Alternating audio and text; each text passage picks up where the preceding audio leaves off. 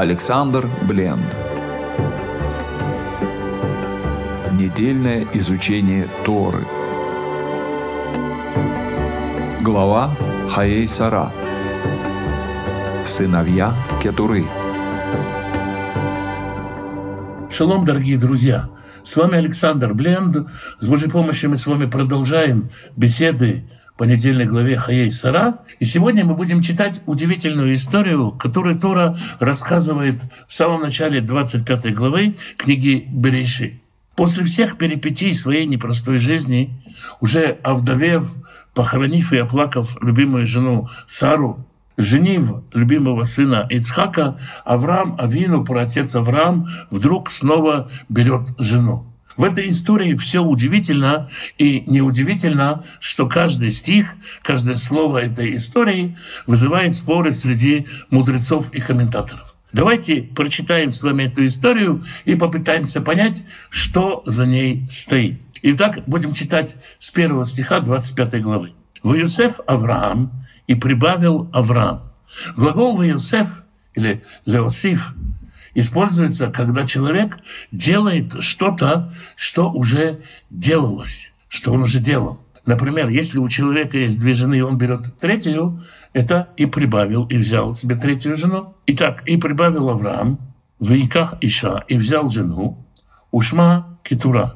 Эту жену зовут кетура. Первое значение слова кетура – воскуряющее.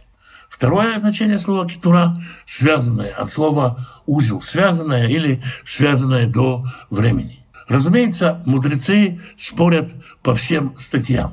Что значит «ваюсеф» и «прибавил»?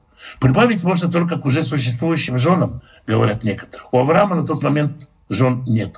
Что это значит? Это значит, что, как часто это бывает, Тора не рассказывает все в хронологическом порядке. Здесь, в конце истории, в конце изложения биографии Авраама, Тора вспоминает и говорит, а вообще-то у Авраама была еще одна жена, еще когда Сара была жива, и к ней он прибавил жену, которую зовут Кетура, и она тоже родила ему детей. Сейчас, когда пришло время делить наследство, Тора вспоминает про тех детей, поэтому написано «Ваюсеф».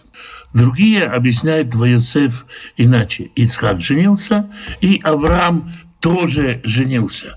«Ваюсеф», то есть в семье Авраама еще один человек, сам Авраам, вступил в брак. Ицхак женился, а Авраам взял и тоже женился. И это, на мой взгляд, более верное понимание. Есть еще и мнение, что Кетура – это та же самая Агарь. И тогда «Ваюсеф» значит, что Авраам снова взял в жены Агарь.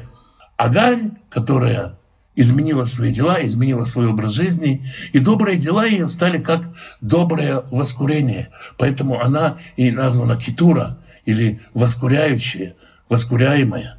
Есть причины для такой позиции, потому как мы видим, что когда Ицхак встречает Ривку, он идет из места, которое называется Бер-Хай-Рой, место, где живет Ишмаэль, это место его жительства. И многие говорят, он ходил туда, чтобы примирить Агарь с Авраамом. И другое толкование имени Кетура как связанное тоже может относиться к Агари. Она связала себя с Авраамом, не выходила замуж ни за кого другого, что и позволило Аврааму ее вернуть. Есть и такое понимание, хотя я с ним не согласен, почему бы им не поделиться. Но если мы читаем Деврея и Мими, если мы читаем другие источники, все-таки можно понять, что дети Агари, дети Кетуры перечисляются отдельно. И есть серьезные возражения против того, чтобы считать, что это одна и та же женщина. Так получилось, что самый известный, самый популярный комментатор Раши, Рабби Шломо Ицхаки, привел именно этот комментарий. Поэтому именно его мнение стало самым распространенным. Но на самом деле это не единственное мнение. В Талмуде есть мнение человека, который говорит, мы не знаем, это какая-то другая женщина, ту, которую зовут Кетура, и кроме этого мы ничего про нее не знаем. Есть Мидраш, который говорит, у Авраама было три жены. Сарай, дочь, потомок Шема, Агарь, египтянка, потомок Хама, и вот Кетура из сынов Ефета. Таким образом, в Аврааме осуществилось пророчество, что он будет отцом многих народов. Многих народов и в семье Хама, и в семье Ефета, и в семье Шема. Это красивый мидраш. Итак, Авраам берет себе жену, которую зовут Кетура. И она родила ему шесть сыновей. Зимран, старший, тот, кто подрезает виноград. Так переводится значение этого имени. Оно же может означать и празднующий, от слова лизамер, петь. Подрезающий виноград – это не просто работа. Это тот, кто убирает у винограда все лишнее. Тот, кто через сложный болезненный процесс делает виноград более жизнеспособным. Не просто работа, а тяжелое служение. Йоксан – птицелов. Слово «юкеш» – ловушка для птицы, ловчий. Мадьян – спорщик, бунтарь. Тот, кто затевает споры, драки. Это совсем не обязательно в плохом смысле. Это может быть и служением Всевышнему, хотя и тяжелым. В пятнадцатой главе книги Иеремия пророк сетует: «Горе мне, мать моя, что родила ты меня человеком раздора и спора, рив и мадон со всею землёю. Никому не давал я в рост, и никто не давал в долг мне, а все проклинают меня». То есть вот этот самый мадон, спор, который в основе имени, может быть и служением Всевышнему, в том числе и служением пророка. Мадьян, человек, который умеет организовать суд, опытный организатор, менеджер, он же умеет назначать цены и так далее. Корень, скорее всего, дин, суд. Ишбак, тот, кто будет оставлен. Когда мы встречаем такие имена, нам кажется, зачем же так называть человека оставленный или брошенный? Мы встречаем и населенные пункты такие, которые называются аним, нищие, или заноах, заброшенные, запущенные. Почему люди дают такие имена? Чтобы не быть разграбленным. Лучше быть незаметным маленьким человеком, как говорил Иосиф Бродский, если выпало в империи родиться, лучше жить в глухой провинции у моря. Вот Ишбак можно перевести и как тот, кто живет в глухой провинции у моря. Этот же корень в слове «савахвани», как его транскрибируют русские переводы, когда Иешуа говорит на кресте: «Бог мой, Бог мой, почему ты меня оставил?» Шебактани в арамейском варианте псалма, которая транскрибируется в Савахвани, тот же самый корень. И последний из детей — Шуах, тот, кто плавает далеко, способный держаться на воде или укрепленный, окруженный рвом, хорошо защищенный. Это имена шестерых детей, которых Кетура родила Аврааму. Вьякшан, Еладет Шаба, Дидан. У Йоксана родились два сына: Шеба, старик, и Дидан, низкая земля. Снова, почему можно назвать ребенка старик? В идише у ашкеназских евреев называли альтер, старик. Девочкам давали иногда имя мушка, муха. Опять-таки, чтобы сделать маленькой, незаметной, не привлекающей внимания, в том числе и внимание каких-то нечистых сил, но и внимание власти, внимание врагов. Вообще скромное имя на скромность. Увны, Дидан, Аю, а сыновья Дидана были Ашурим, это живущие в лагерях, Ультушим, это живущие в кущах или шатрах, Ульнаумим, и разделяющиеся по деревням, по населенным пунктам. То есть Тора просто рассказывает, что сыновья Дидана разделились на маленькие коленца и маленькие роды. Увны, Мадьян, а сыновья Мадьяна – Эфа, усталый, в Эфер и прах, в Ханох, о Ханохе мы уже говорили, в Авида, отец мой знающий, или в смысле Бог знающий, вэль да, Бог знает. Коль эле бней Кетура. Все эти сыновья Кетуры. Ваитен Авраам эт коль ашер ло ле Ицхак. И дал Авраам все, что у него было, Ицхаку. Все, что у него было, это, конечно, земельное имущество, дома и так далее, то есть недвижимость. Все права на землю и все права на наследие Святой Земли, все это получил только Ицхак. «Валивные апилакшим, а сыновьям наложниц, а шерли Авраам», которые были у Авраама. Что означает «сыновьям наложниц», а точнее, о каких наложницах идет речь? Некоторые говорят, Авраам взял и отослал всех-всех-всех наложниц, которые жили у него в стане, всех незаконных детей, не своих, а чужих, всех, кто был, отослал и сделал свой стан чистым. Странный довольно-таки комментарий. Другие говорят, Авраам был богатый человек, солидный человек, и он мог себе позволить, по тем временам это не нарушало моральные принципы, мог себе позволить много наложниц. Третье, говорят, на самом деле у Авраама было две наложницы, Агарь и Кетура, и о них идет речь. Но тогда непонятно, почему не отослан Ишмаэль, ведь он позже будет участвовать в похоронах Авраама. Третье, говорят, Пилакшам написано, и это имеется в виду много наложниц, но на самом деле по написанию можно понять как одна наложница, и речь идет о той же Кетуре. Ответа однозначного нет, и я склоняюсь больше к мнению, что несколько наложниц у Авраама вполне могло быть, и он их отсылает. В конечном счете, ведь и у Якова были наложницы много позже. Итак, отсылая наложниц, Авраам отсылает их не просто так. «Натан Авраам матанот», дал Авраам подарки, «Ваишалхем миаль Ицхак», и отослал их от Ицхака, сына своего, «Беодену хай», пока тот еще был жив, или пока он еще жив. Кто пока еще жив? Если речь идет об Аврааме, ну, понятно, мы, конечно, встречали случаи, когда люди участвуют в голосовании после того, как они умерли. Но чтобы люди отсылали кого-то после того, как они умерли, мы такого еще не встречали. Понятно, что Авраам отослал при жизни. Зачем записывать, что это было еще при жизни? При жизни Ицхака, ну, тогда тоже непонятно. Потому что раз Авраам жив, то и Ицхак жив. Зачем записывать Беодену Хай?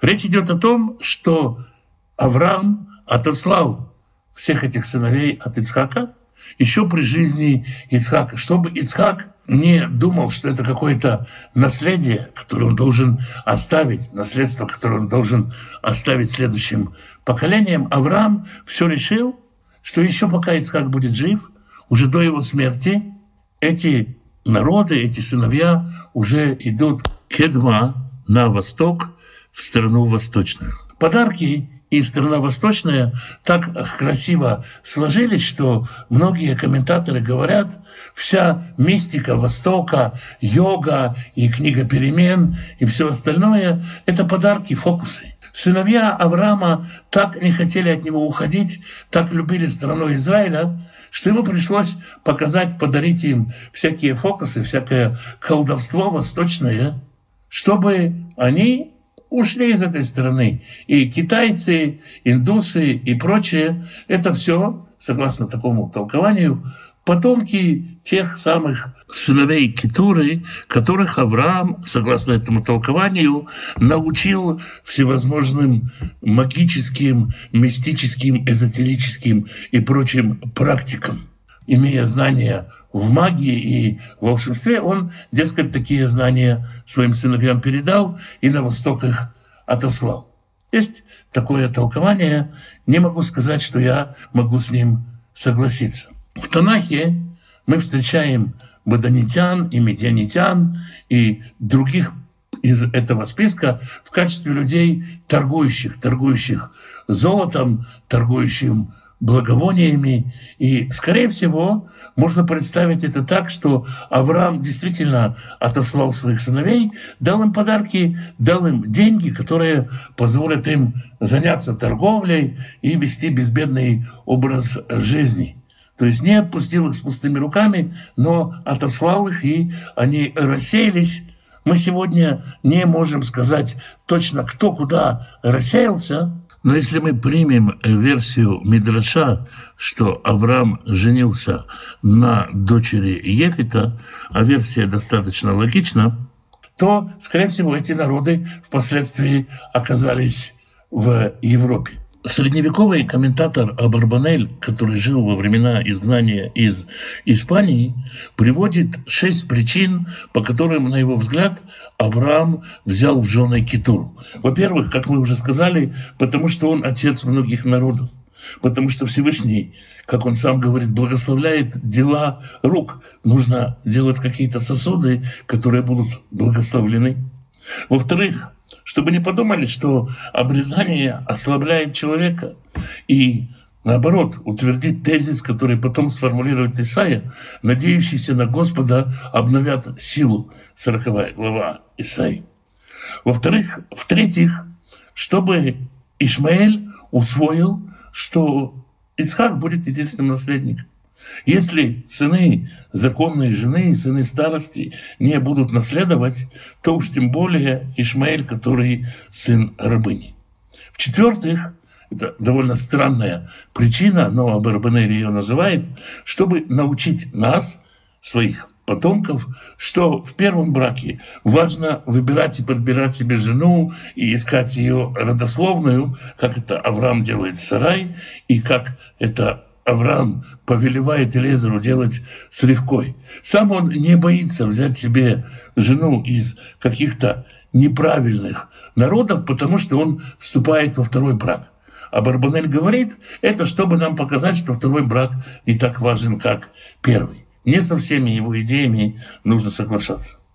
В-пятых, чтобы показать Ицхаку особую любовь. Ведь мы знаем, что дети старости особо любимы.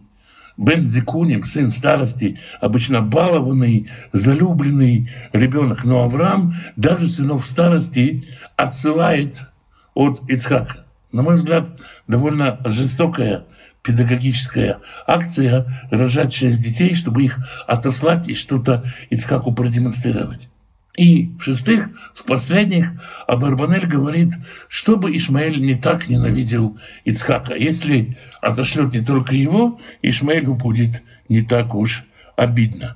Это аргументы, которые приводит Абарбанель. И, в общем-то, это систематизирует, обобщает основные аргументы, которые иудейская традиция приводит здесь. Но давайте попытаемся разглядеть в еврейской традиции еще какие-то указания на то, кто такие сыны Кетуры, и это будут мессианские версии. Есть интересная история в Талмуде, в трактате Звахим. Мудрецы обсуждают размеры жертвенника. Раби Мани, это примерно третий век, говорит, что, в общем-то, размеры жертвенника не так и важны. Главное, чтобы они были не меньше, чем жертвенник, который построил Моше. То есть размеры жертвенника Моше – это не догма, это какой-то минимум. Ведь Моше строил жертвенник в походных условиях. Этот же Раби Мани говорит, а это значит, что это в локоть размером. Над ним начинают сразу смеяться ученики.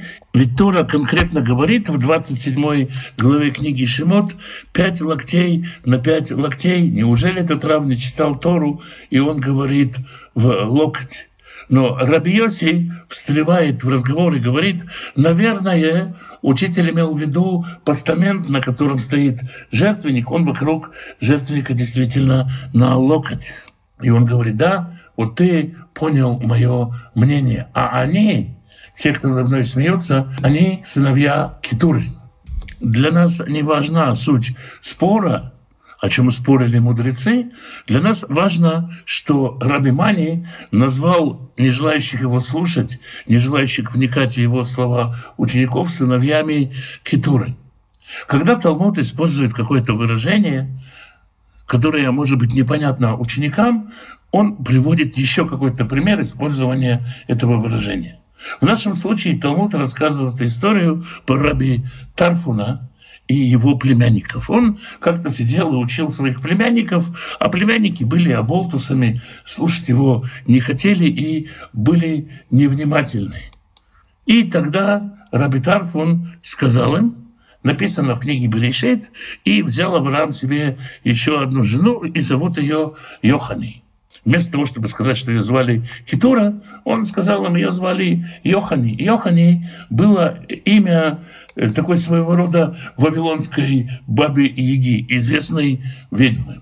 И ученики вдруг встрепенулись и закричали: «Не-не-не, не Йохани он взял в жены, а Кетуру». И он сказал: «Вы, неслушники, те, кто не умеет слушать, те, кто не умеет задавать вопросы, вы сыны Кетуры». Почему сыновья Кетуры те и почему сыновья Кетуры другие? Как мы сказали, Кетура, одно из значений имени, связанное, завязанное.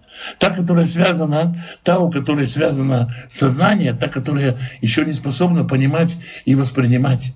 Сыновья Кетуры — те, кто пока не готов воспринять учение, те, кто пока не готов к раскрытию Торы. Так это можно понять. В еврейской традиции есть еще одно интересное предание, которое подтверждает нашу версию о том, что сыновья Кетуры — это люди, которые предуготованы слушать Тору, предуготованы к слышанию Торы, но им это пока не открылось до времени, возможно, до времени прихода Машиаха. В трактате «Суфрим» есть еще одна интересная история про сыновей Кетуры. Там рассказывается, что Авраам взял сыновей Кетуры и построил им на западе большой город, окруженный высоченной железной стеной, такой высоченной, что туда даже солнце не проникает. Поэтому они и сыновья Кетуры, связанные до времени в железном городе. И оставил им там подарки, драгоценные камни и другие драгоценные вещи, чтобы они пользовались ими как светом. И в конце дней, во времена Машиаха, они выйдут с этими подарками из этого железного города. Здесь можно увидеть параллель с волхвами, которые пришли поклониться Машиаху. Другое понимание этого мидраша, что когда солнце померкнет, когда произойдет смена светил, эти сыновья Кетуры выйдут и будут нести миру новый свет. И это понимание тоже в мессианском ключе. Есть таким образом некая традиция о том, что сыновья Кетуры, сыновья связанные, это потомки Авраама, сокрытые среди других народов, которым предстоит раскрыть семя Авраама в себе через веру, через откровение, которое они получат, когда будут готовы. Вот такое мессианское толкование, и мы его не столько придумали, сколько прочитали, оно действительно записано в древних еврейских источниках. Как и у всякой истории в Торе, у этой истории еще много граней, которые можно было бы открывать и открывать. А мы на этом остановимся. Святой Благословенный благословит всех тех, кто изучает его Тору, ищет его воли, ищет его лица. Святой Благословенный благословит вас и семьи ваши, мужей ваших и жен ваших, сыновей ваших и дочерей ваших, внуков и внучек, правнуков и правнучек. Святой Благословенный благословит родителей ваших, пап и мам, бабушек и дедушек, прабабушек и прадедушек. Святой Благословенный благословит тех, кто нуждается в пропитании. Пошлет достойную работу, так чтобы было время на общение с женой, с детьми, с семьей, на изучение Писания. Так, чтобы в доме был достаток, избыток, возможность помогать другим. Святой Благословенный благословит и исцелит больных, даст мудрости врачам исцелять, поддержит и укрепит тех, кто сопровождает больных. Святой Благословенный даст мир в семьи, в которых нет мира, примирит отцов и детей, мужей и жен, братьев и сестер. Святой Благословенный благословит вас и дома ваши, и всех, кто с вами, всем изобилием своих бесконечных благословений.